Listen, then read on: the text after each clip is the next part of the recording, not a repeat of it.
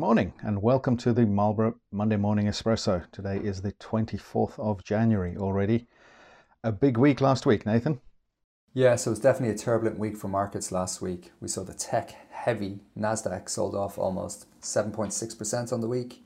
On the other side of the spectrum, we had the UK market holding up quite well. It was only down 0.65% for the week. So, what's happening? US technology companies with high valuations are selling off in advance of interest rate rises in the US, which are looking to curb inflation. At the same time, we're also seeing some disappointing earnings results coming from companies, particularly those that soared during the pandemic. Netflix would be a good example of this. It was the main drag on the market on Friday. Shares were off 23%, and that's after the company came out and reported that they missed subscriber numbers. This is due to competition within the streaming space. So you also saw one of their key competitors, Disney Plus, they fell on that news too. And also, we had Peloton on Thursday. Their shares were down almost 24%, and that's because they've cut production of their bikes. And this is due to lower demand as people are returning to work and are expected to subscribe to gym memberships. Yeah, so some concerns, I guess, that these couple of companies in the growth area are maybe the canaries in the coal mine, and that uh, these overvalued tech stocks and growth stocks maybe now come crashing down. Hopefully, that's not the case. Uh, we do still see the cyclical recovery in place, and more on that a little later.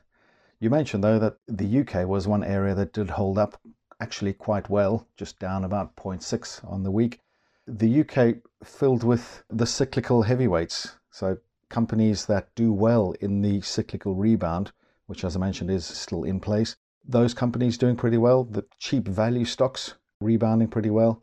And again, as I mentioned, these are areas that are largely represented in the UK indices. So the UK actually doing fairly well. Another area where perhaps there was a slightly different dynamic at play is China. Yeah, so if we look at the Chinese stock market, it was actually positive last week. So we had over a 1% return for Chinese stock market. Hong Kong was also positive. Why is this? So if we look at China, it's in a very different place to the rest of developed markets in that instead of raising interest rates, they're actually cutting interest rates and providing support to the market.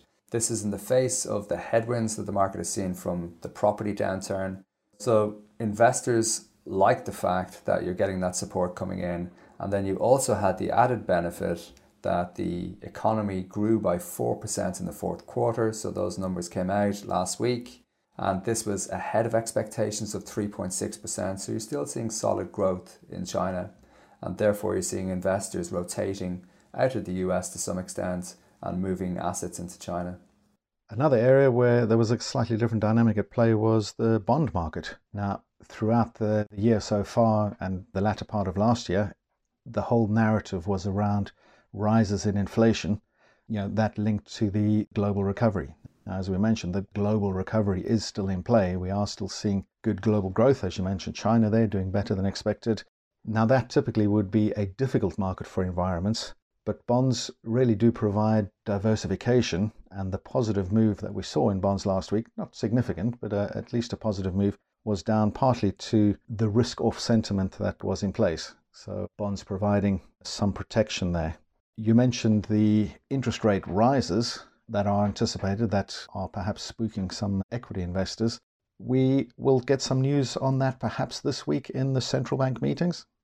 Yeah, so if we look at the week ahead, we have a couple of things happening. You mentioned central bank meetings. We've got the Fed meeting this week. So the market is very much going to focus on that, what Jerome Powell has to say, particularly about interest rate rises, Will he provide some comforting words to the market in around financial stability? Given the sell off we've seen, we'll just have to wait and see.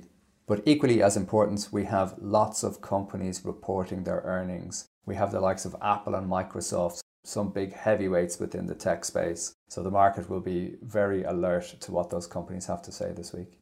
And also, we get some economic data. The PMI data comes out. This is the fast twitch data. This is always the most keenly watched because it's the first indications that we get to see the direction of economies.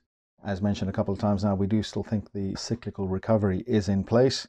Coming back to the interest rate rise point, just to be clear, we're not expecting announcement of an interest rate hike right now. Market's still pricing in the first rate hike in the US for the March meeting. But wait and see. Let's watch the space. So, fascinating times in markets. Thank you for listening. This has been the Marlborough Monday Morning Espresso. Thank you.